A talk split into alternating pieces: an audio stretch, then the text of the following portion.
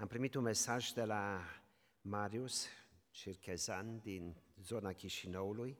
A avut o tabără cu copii, cu adolescenți și așa se mai întâmplă, liderul se accidentează. Este în fața o operație la genunchi, s-a accidentat în joaca cu copii, așa aproximativ cum a pățit-o și Rubenman. Ne rugăm și vă puteți ruga pentru el ca operația care stă înainte să fie benefică, să nu se întâmple alte lucruri mai grave. Al doilea lucru pe care vreau să vă rog să vă rugați este duminica viitoare și ultima duminică din iulie nu sunt aici. Voi zbura, am primit dezlegare de la doctorița de la nefrolog să zbor și să pot să zbor în Germania și împreună cu Zofie vom pleca pentru 10 zile în Germania. Sunt stă înainte 8 mesaje. În fiecare dimineață la ora 11 vă puteți ruga pentru mine. Ca Dumnezeu să mă întărească și să le pot sluji fraților din Germania. Pentru mine, după trei luni de la accident, trei luni în care n-am mai plecat în Germania, este o provocare mare ca în fiecare zi să țin o predică de o oră. Aici am mai ușor, 35 de minute, 40 am terminat. Și acolo spune o oră întreagă. Rugați-vă pentru mine, ca Dumnezeu să mă întărească pe mine și să lucreze într-un mod plăcut și în viața celor care vor veni. Eh, continuăm psalmul 119, suntem la șasea temă din psalmul 119, suntem la litera Vav, a șasea literă. Și sunt următoarele opt versete în limba ebraică scrise cu litera V. Așa începe fiecare verset. Pe mine mă fascinează și eu cred că este David, pentru că el a fost un om special care a putut să creeze un astfel de psalm. Și aș vrea să vă introduc în tema acestui psalm, este în gândul și în sentimentul primei ore, a celei de-a doua ore. Tema generală este puterea cuvântului. Iar pentru astăzi este puterea cuvântului care ne sprijinește ca să putem să-L mărturisim pe Domnul Isus Hristos.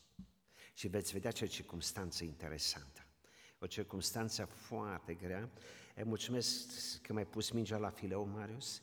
Eu voi continua acum această temă să o înțelegem. Nu că n-ați înțeles-o de la Marius, tot respectul, dar ca să înțelegem ce lupte se duc.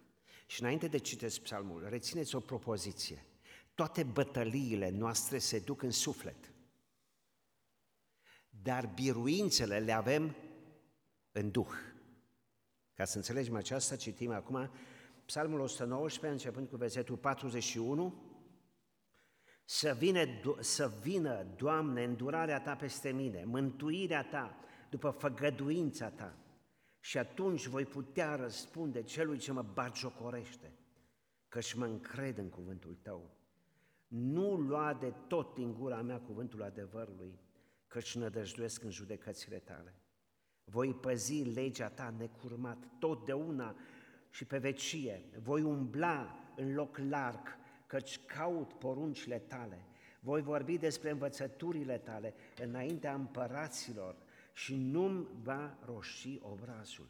Mă desfătez în poruncile Tale, căci le iubesc. Îmi întind mâinile spre poruncile Tale pe care le iubesc și vreau să mă gândesc adânc la orânduirile Tale. Amin. Dacă până la versetul 41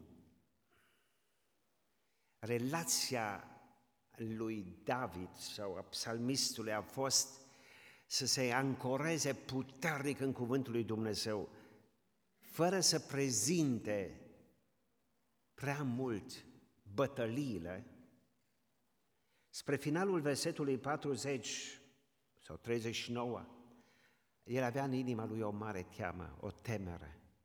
Va veni o cara. Și dacă va veni o cara, cum mă raportez la o cară? În versetul 40 ne arată bătălia. În primele 40 de versete, Duhul Sfânt vrea să-l înflăcăreze, să-l entuziasmeze pe psalmist, să se îndrăgostească de cuvântul lui Dumnezeu, să iubească cuvântul. Și dacă vă uitați, sunt șapte cuvinte sinonime care sunt folosite pentru a ne relata cât de frumos e cuvântul lui Dumnezeu, cuvântul lui Dumnezeu, put, eh, legea lui Dumnezeu, învățăturile lui Dumnezeu, orânduirile lui Dumnezeu și așa continuă psalmistul să ne prezinte acest curcubeu, cât de frumos este cuvântul. Și de fiecare dată această dorință, această tânjește după cuvântul lui Dumnezeu. Și acum vine bătălia. Și în această bătălie se confruntă cu un dușman. Iar dușmanul este prezentat în versetul 42 și atunci voi putea răspunde celui ce mă bat jocorește. Observați că el și-a pus un, o limită, un limitator. Nu zice, bagiocoritorul mă bagiocorește. Și eu ce fac? Îl bagiocoresc înapoi. Dar nu face așa. El are o rugăciune. Deci bagiocoritorul își face lucrarea. Și trăim într-o lume în care, dacă vrem să fim creștini autentici, nu de, de duminică dimineața pentru două ore creștini, nu, creștinii vor fi altfel bagiocoriți. Dar dacă cineva este autentic, dacă cineva vrea să trăiască pentru Hristos, Pavel ne spune, orice om evlavios în Hristos va avea de suferit. Vine bagiocura. Și e foarte interesant că atunci când vine bagiocura, el face ceva, psalmistul. Ia apă în gură. Cunoașteți întâmplarea cu preotul care a venit o enoreașă să se spovedească și i-a spus, părinte, am o problemă de fiecare dată, vine situația și explodez și îl locăresc pe soțul meu și, mai ce ceartă am în familie. Și zice, bă, nicio problemă, am un leac, cum, ajută-mă. Zice, am apă sfințită. Băi, femeie, când simți așa, e apa sfințită în gură și o ții în gură. Atâta faci. Dar nu o înghiți, o ții în gură. Și vei vedea că nu ți se întâmplă nimic. Se trece vântul, trece. Și când a venit din nou, într-adevăr, așa a zis. Și cum a fost? Ai, părinte, am pasta sfințită, face așa de mari minuni. Pai de mine, nu mă mai certe, este mai bine în casă. Dar așa a făcut, a ținut apă în gură și dacă ți apă în gură și nu înghiți, nu mai poți vorbi. Nu, te mai, nu mai răspunzi, nu te mai cerți. Nu răspunzi răului cu rău, bagiocoritorului cu bagiocură. Doamne, eu nu pot schimba situația, circumstanța. Bagiocoritorul vine și noi îl avem pe Domnul Isus, modelul desăvârșit, când a fost bagiocorit, ce a făcut? Ce zice Biblia? Cine este surd ca robul meu? Ce a făcut când a fost bagiocorit? N-a deschis gura. A luat apă sfințită în gură, a ținut acolo așa, n-a vorbit nimic. Și venea bagiocoritorul și a zis Nicu, Creatorul a fost bagiocorit de creația lui, vă dați seama. Împăratul împăraților a fost bagiocorit de un împărat pământian. Să-l calci în picioare pe Creatorul Universului, iar el să tacă, să nu zică nici, putea să-l desfințeze. Doamne, cum mă rog atunci?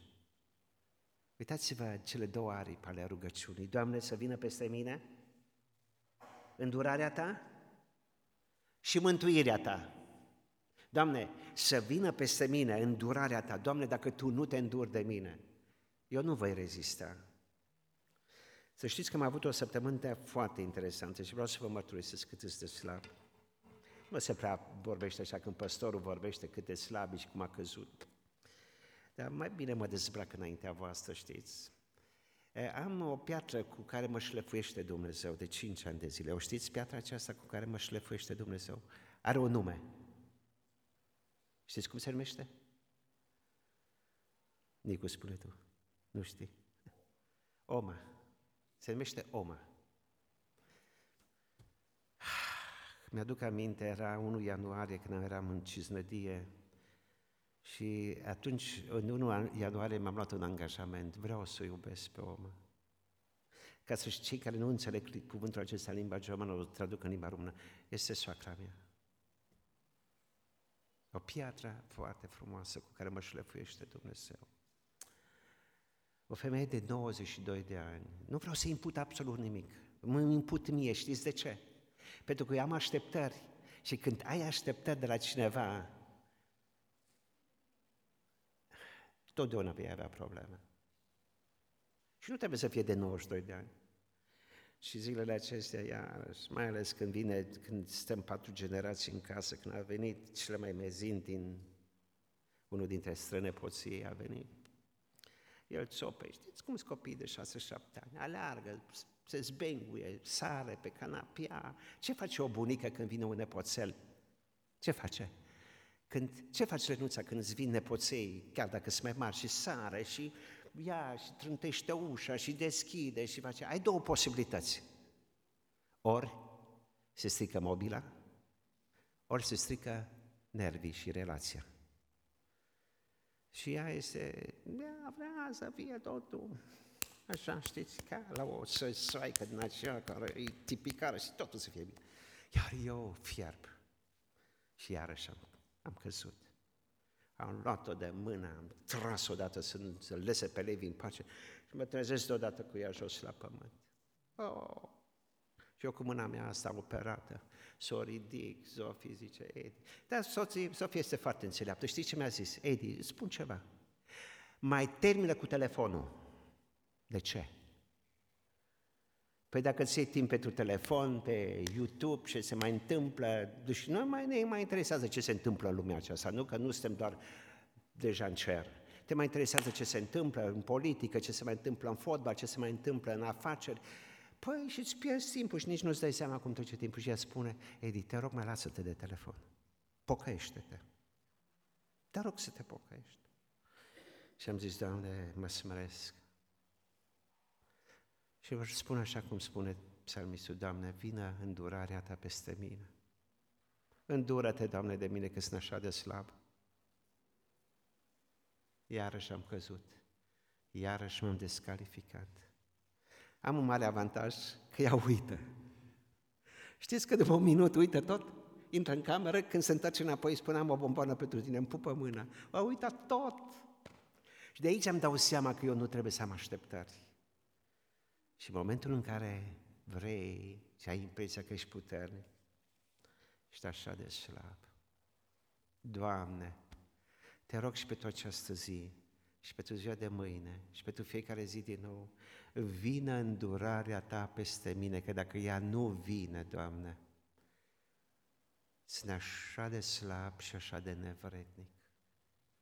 Doamne, dar nu numai asta, dar să vină și mântuirea Ta.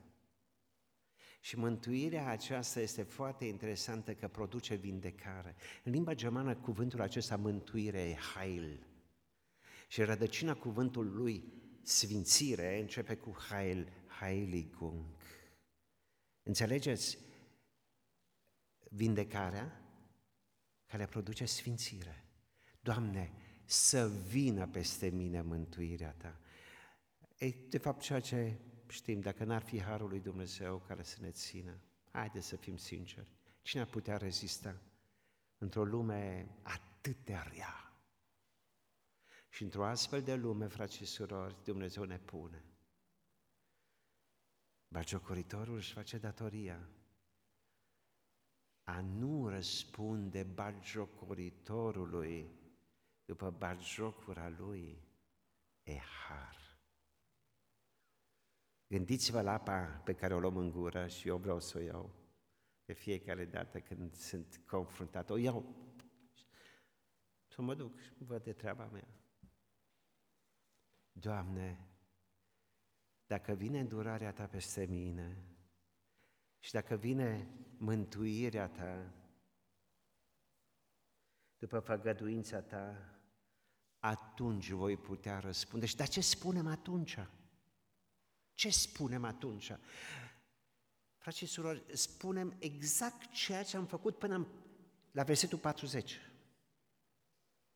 Dacă strâng cuvântul lui Dumnezeu în inima mea, ce fac? Vă mai aduceți aminte de mesajul pe care ni l-a transmis în al doilea pasaj? Nicu, dă, strâng cuvântul tău în inima ta, în inima mea, să nu păcătuiesc împotriva ta. Strâng cuvântul, frați și surori. Biruință o avem în Duh, pentru că Duhul meu și Duhul tău se hrănește cu cuvântul lui Dumnezeu.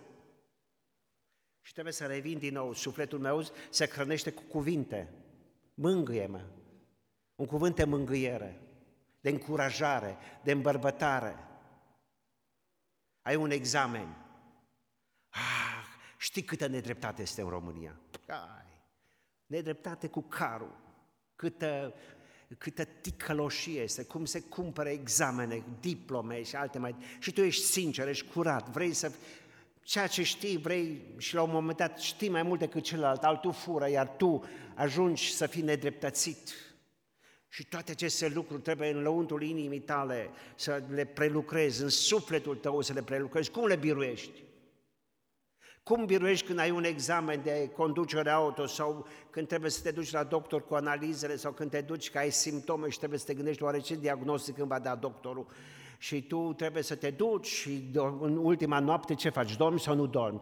Ne-a citit cuvântul lui Dumnezeu că dorm, mă culc, nu iau diazepane, nu mă iau droguri, nu iau nimic, sunt, mă odihnesc, mă scol, mă duc. unde e secretul?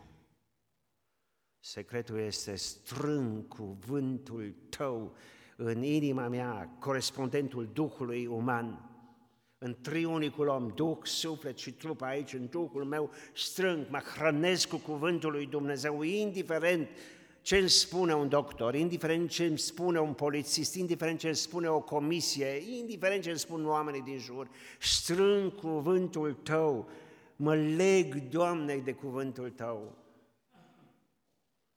În lupta care a dus-o Domnul Iisus Hristos cu Satan și n-a fost o zi, n-a fost, n-a fost două, au fost 40 de zile, în acele 40 de zile de lupte spirituale, Vine Satan la Domnul Iisus când aflăm în zi și a spus, uite aici, bolovan, pietre, uite aici, deșertul Iuda este plin de pietre. Nu e un deșert cu nisip, sunt pietre. Spune aceste pietre că se face franzelă, se face pâine. Și putea să o zică că e creatorul Universului.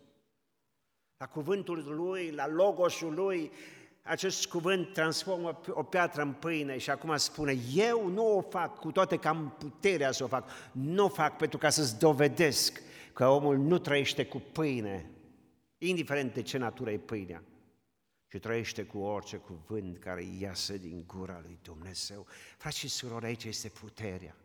Și de aici vrea Satan să ne țină, să ne preocupe de dimineața până seara, să fim sclavi, să fim robi, să nu ne apropiem de Scriptură. Și de mie după aceea că pui mâna pe telefon, că pui, faci altceva și la un final, la cea mai mică adiere de vânt, clachezi. Barjocoritorului îi răspund doar atunci când îndurarea ta și mântuirea ta m-au atins. Mi-aduc aminte, eram în armată și așa de armată grea am avut. Eram cu Binu în armată. El era, a șmecherit-o cumva Binu. Ce a făcut el? Ce a făcut el? A ajuns la transmisiuni, iar eu am ajuns la infanterie în Caracal, în batalionul disciplinar al ofițerilor. Păi ce armată, ce... Păi cât de greu a fost. Dar nu vreau să mă compătimesc. În perioada aceasta n-am avut Biblia, frați și surori. În perioada aceasta n-am putut să, să citesc. N-am avut Noul Testament, tot mi-au confiscat ce tu. Tot, că turnătorii care erau pe acolo imediat au turnat. Uf, și n-ai nimic, n-ai, n-ai, n-ai de unde citi, n-ai cum să te inspiri. Și în perioada aceasta veneau bajocoritorii și șpart. Hai, nu nici vă povestesc cum a bajocorit, dar vreau să vă spun ceva. Judecățile Domnului. Dumnezeu este real. Dumnezeu își ține făgăduința, spune psalmistul, și judecățile lui Dumnezeu nu așteaptă. Mi-aduc aminte când unul dintre bagiocoritorii aceștia, nu vreau să vorbesc prea mult despre el, a venit m-a bagiocorit. El a simțit dracul care îl stăpânea, ducul acelea necurate din acel țigănuș, imediat au știut că eu mă rog. Și a început să râdă de mine. Și făcea crucea în spate, Doamne, miluiește, popa, prinde pește și cunoașteți poate prostile acestea care le zic unii și alții. Eu m-am întors, m-am spus și am spus atât. Fii atent aici. Băiete, vreau să spun ceva. În Galateni, capitolul 6, versetul 5, 6 și 7, stă scris, Dumnezeu nu se lasă bagiocorit. Ce semeni vei secera. Mihai, Dumnezeu îți va vorbi. Așa chema pe băiat. Hai, și nu l-a lăsat. Demonul acela nu l-a lăsat. Și când am plecat, eram în balta Marea Brăilei, la porumb, numai când el tot, tot gesticula. Șoferul spune, bă băieți, gata, pot pleca? Tot să să ședem jos. Ia Mihai stătea lângă oblon și povestea și își râdea. Și, și mi-am dat imediat seama, am învățat la fizică ceva și știam în momentul în care te duci, tu cazi peste oblon. Legile fizicii. Și mi-a dat seama, Mihai moare. Și puteam să las să moară. Dar în momentul în care a pornit și Mihai era cu mâna așa și eram deja aproape peste oblon, nu eu, și Dumnezeu l-a prins de mână și l-a tras înăuntru. Să știți că de atunci ce respect am avut cu bagiocoritorii din, din echipa cu care lucram, că și-au dat seama, dacă Edi nu-l trăgea de mână, murea Mihai. Dumnezeu nu se lasă bagiocorit. Mai repede sau mai târziu bagiocoritorul intră în contact cu Creatorul Universului. Dar nu e vorba de asta, e vorba de mine și de inima mea. Cum mă raportez în momentul în care bagiocoritorul își face lucrarea, eu sunt confruntat cu neadevărul, cu minciuna, cu o cara, cu suferința, care toată este lăuntrică, poate nici nu se vede, dar ea este lăuntrică. Și în acest context, Cuvântul lui Dumnezeu spune, mă încred, versetul 42, mă încred în cuvântul tău. Aici este secretul. Mă încred în cuvântul tău. Și noi știm foarte bine că între a crede și te, a te încrede este o diferență. Așa este? David, așa e? Este o mare diferență. Eu care nu vorbesc sau nu cunosc limba română cum o cunoașteți voi, eu simt aici că este o mare diferență între a crede și te a încrede. Pentru că și dracu crede, așa este, și demonii cred, așa e? Că ei cred că există Dumnezeu. Eu cred că la Lukoil este benzină și dacă astăzi este mai ieftină, pot să spun astăzi este mai ieftină benzina pentru că este duminică. Eu, de asta nu trebuie să, o, să mă conving, eu cred acest lucru. Când apare elementul încredere? Când? Când mă duc și alimentez. Atunci este încredere.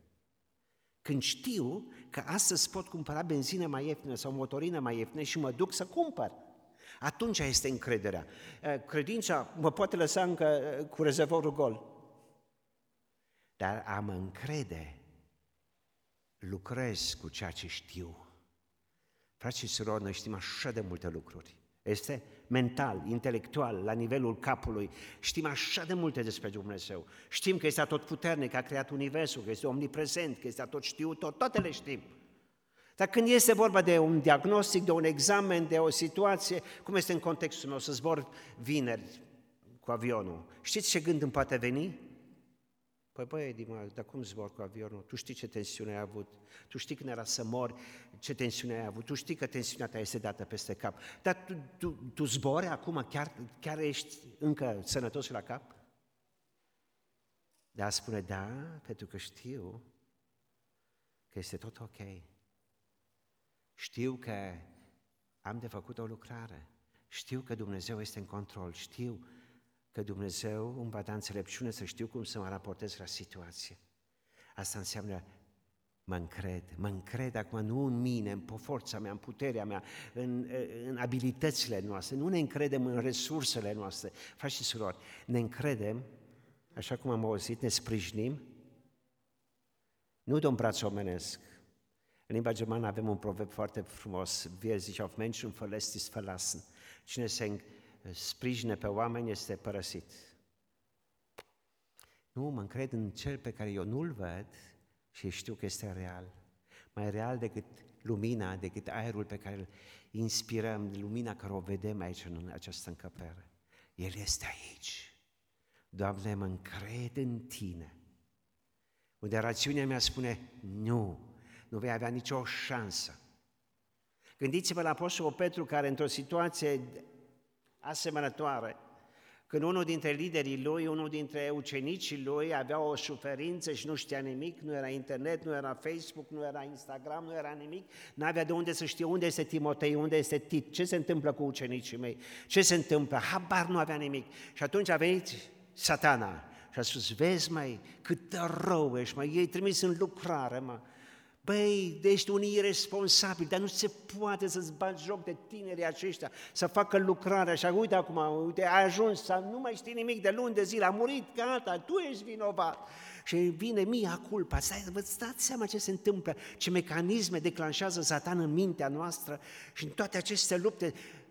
Începe să scrie a doua epistolă către Corinteni și zice, eram aproape, da, eram desnătăștuiți. Gata, am zis, gata, s-a terminat cu noi, murim și noi cât reușește Satan să declanșeze mintea noastră umană, câte, ce tsunami poate să se declanșeze. Și în capitolul 2, pf, un alt om. Binecuvântat să fie Domnul care ne poartă în carul lui de biruință și răspundește în tot locul prin noi, mireasma învierii sale. Ce ai făcut, mă, Pavel, mă, de putut? Ah, nu l-am mai lăsat pe Satan să mă chinuie. I-am spus nu gândurilor mele, exact ceea ce spune în 2 Corinteni, capitolul 10, în versetele 1, 2 până la 5, spune, am luat gândul acesta și l-am legat în numele Lui Hristos, acest duc, acest demon. Nu! Nu mai stăpânești gândurile mele, nu mai înfur liniștea și pacea, nu te mai las să mă tulbur noaptea aceasta, gata, în numele Lui Hristos te-am legat și te-am trimis în adânc. Frați și surori, aceasta este Evanghelia. Mă încred în Tine, Doamne, pentru că bagiocoritorul știi ce face? Nu o zidește. Știi ce zice Iov în capitolul 19, versetul 2, prietenilor săi? Când a avut șapte sicrie, când a pierdut tot, tot, tot, spune, până când îmi veți întrista sufletul și mă veți zdrobi cu cuvintele voastre, ăștia bagiocoritorii. De zece ori, spune după aceea în următorul verset, de zece ori m-ați bagiocorit. Și el zice, hai chiar serios, eu. Noi am venit să te încurajăm, noi am venit să te mângâiem, noi am venit să te zidim, noi am venit ca să simțim cu tine șapte zile n-am vorbit eu, am suferit și am plâns cu tine. Și el zice, mi-a zdrobit inima. Frați și surori, jocura poate să zdrobească suflete, inimi, dar poate ridica dacă mă încred în Dumnezeu. Și aș vrea așa de mult. Noi nu putem schimba circunstanțele vieții. Nu le putem schimba. Este un circuit în viață. Viață, naștere, moarte, toate acestea noi nu le putem schimba. În acest circuit al vieții, noi ne putem schimba. Aici e harul. Pentru că Harul lui Dumnezeu, mângâierea și mântuirea lui Dumnezeu ne schimbă pe noi. De prea multe ori ne rugăm ca Dumnezeu să ne schimbe circumstanțele și de prea puține ori avem curajul să spunem, Doamne, schimbă-mă în circumstanțele acestea, schimbă-mă pe mine.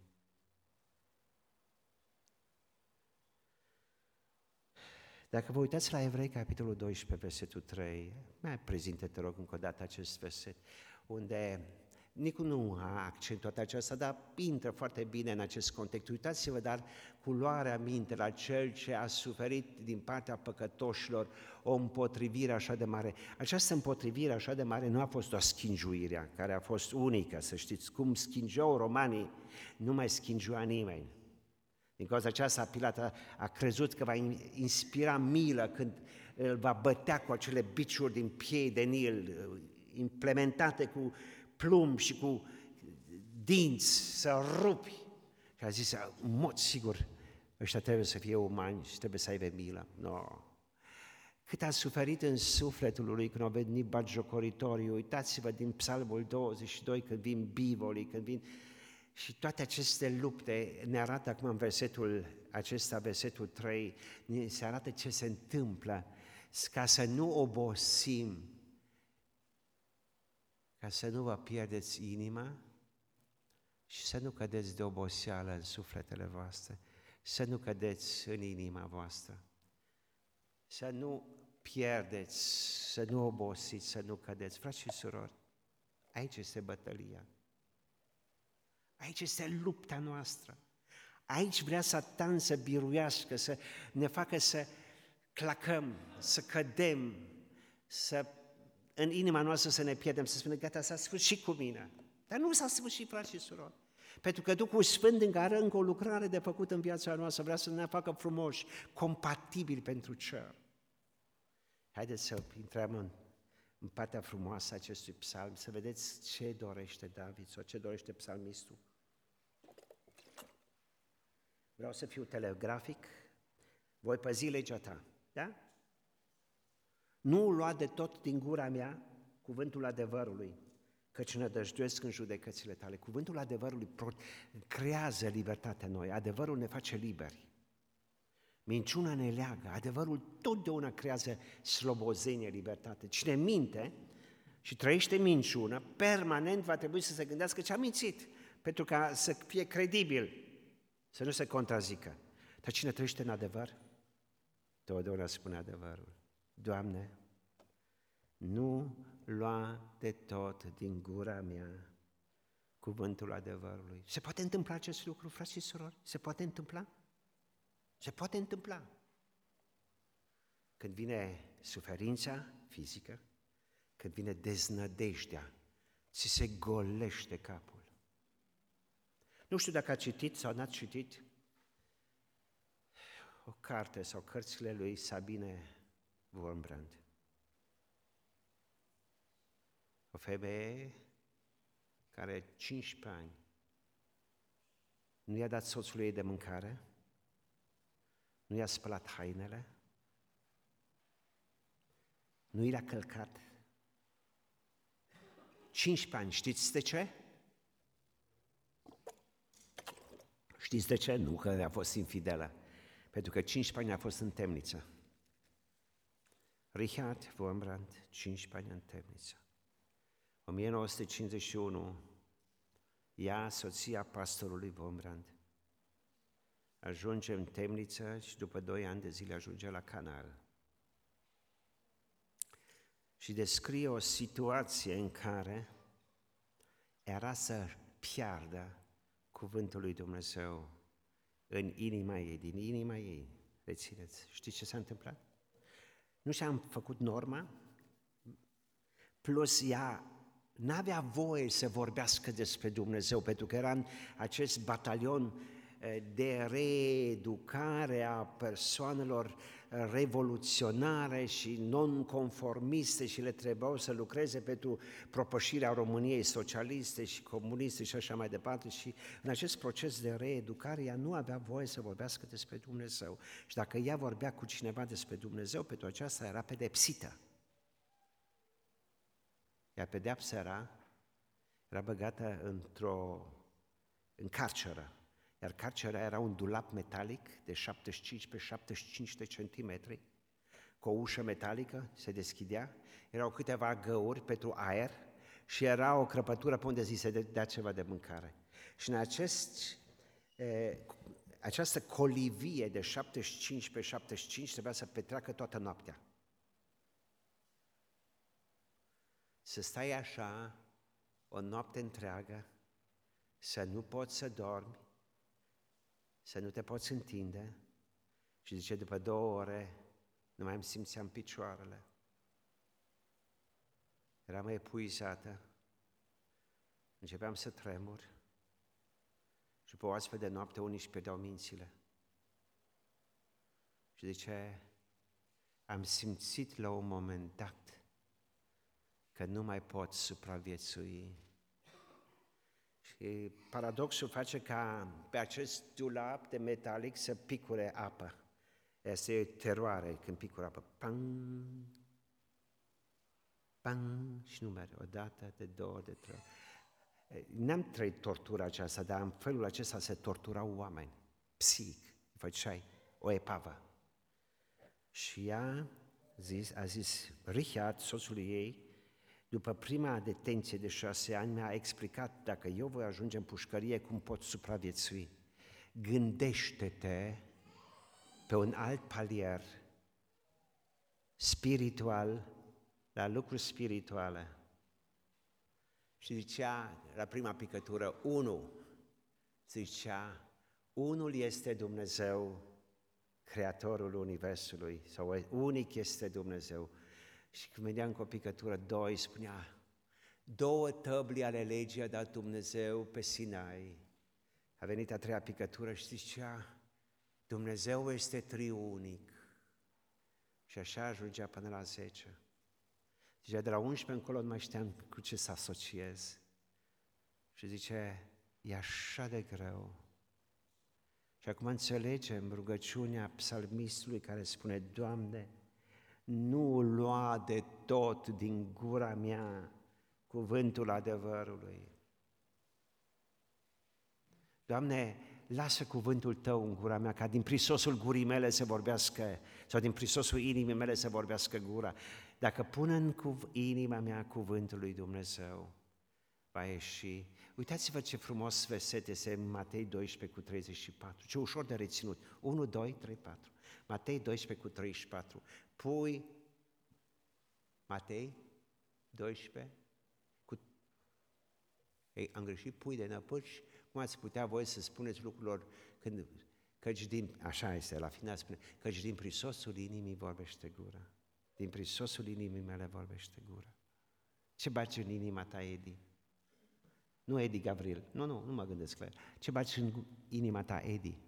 Edi. Ce baci în inima ta? În situații când vine năpârca, când vin șerpii, când vin câinii, când vin bajocoritorii, din prisosul inimii vorbește gura. Doamne, vreau cuvântul Tău să-l păzesc. Voi umbla în loc larg. Dați-vă seama ce, ce, ce, ce adevăr spune aici. Voi umbla într-un loc larg.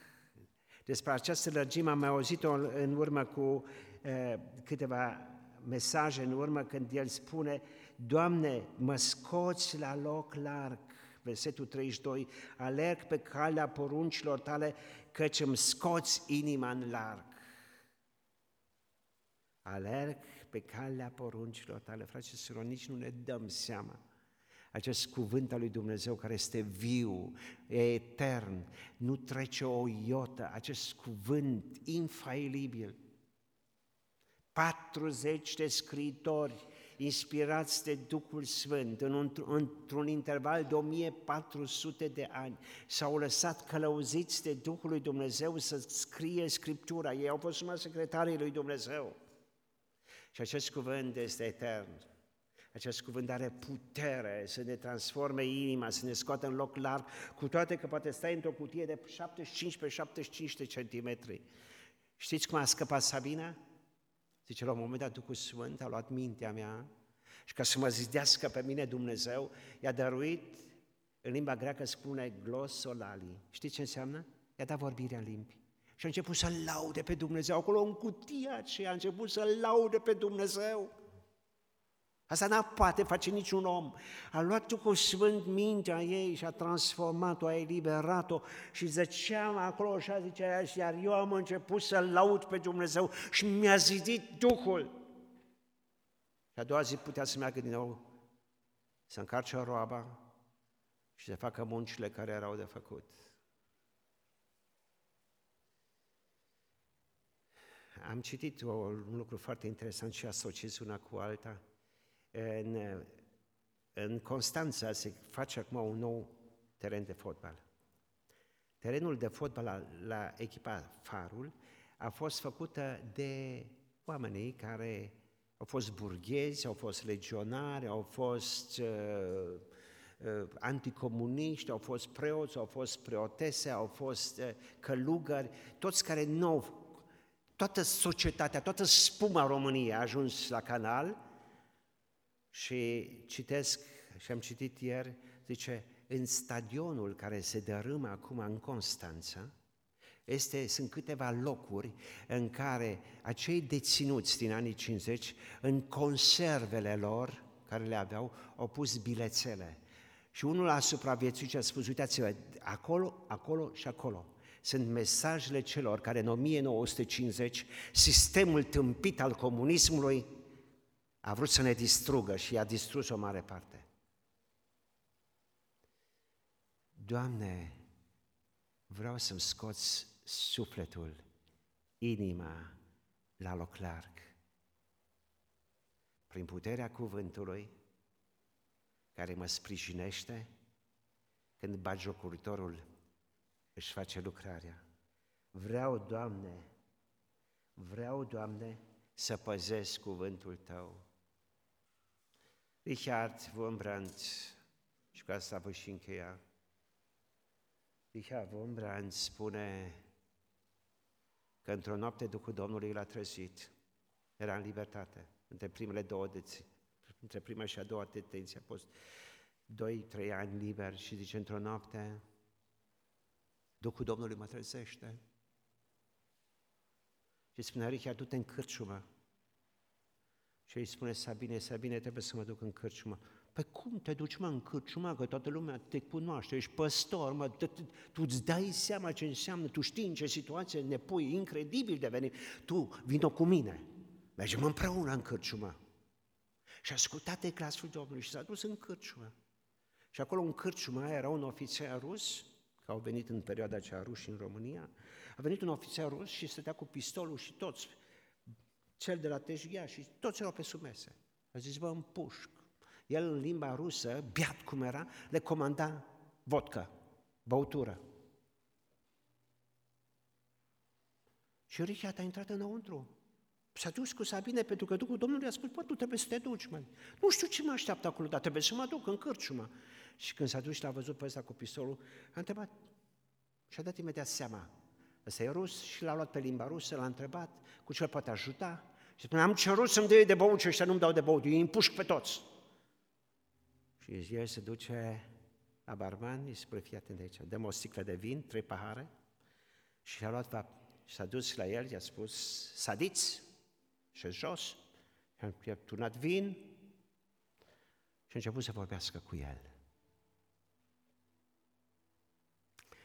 Și vorbind, și a spus, fii atent, dăm de vin că pe să-l scot în cârciumă fără să vă împuște. Frați și surori, acel om a băut, Richard a început să-i predice Evanghelia și la un moment dat acest om, așa beat cum era, a început să plângă și spune, nu vreau să știu cine ești tu, dar spun cine sunt eu. Am fost preot ortodox, și când Stalin împușca preoții ortodoxi, eu m-am convertit și m-am făcut comunist. Și acum am puș cu oameni și beau ca să-mi liniștesc conștiința. Și l-a întrebat în limba rusă, crezi crezul? Mai știi crezul? Cred în unul Dumnezeu, atotfăcătorul, Tatăl, Creatorul cerului și al pământului, cred în Isus Hristos, cred în iertarea păcatelor și îl întreabă, tu crezi că Dumnezeu te poate ierta? Pe mine nu mă mai poate ierta. Dar nu stă așa în crez. Cert este că Duhul Sfânt i-a zdrobit inima. Și el s-a pocăit. Voi păzi, Doamne, cuvântul Tău. Frați și surori, păzind cuvântul lui Dumnezeu, ne păzește cuvântul în situații grele vom umbla pe cale și aș vrea să închei cu versetul 47, mă desfătez în poruncile tale, frați și surori, suntem, eu sunt așa de departe, nu știu care e starea voastră, dar eu mă văd așa de departe când citesc, mă desfătez în poruncile tale, căci le iubesc și aici vreau eu, în corigența mea, să rog Duhul Sfânt să mă cerceteze, să mă zdrobească, să mă facă să mă îndrăgostesc de cuvântul lui Dumnezeu. Să mă întind mâinile spre acest cuvânt, să strâng în inima mea, ca Domnul Iisus să se poată proslăvi. El să ne binecuvinteze. Să dorim cu toată ființa, mai presus de orice cuvântul lui Dumnezeu. Și dacă mergem acasă, să facem un altar în casele noastre, să citim, să ne rugăm și să proslăbim pe Domnul Isus. Amin.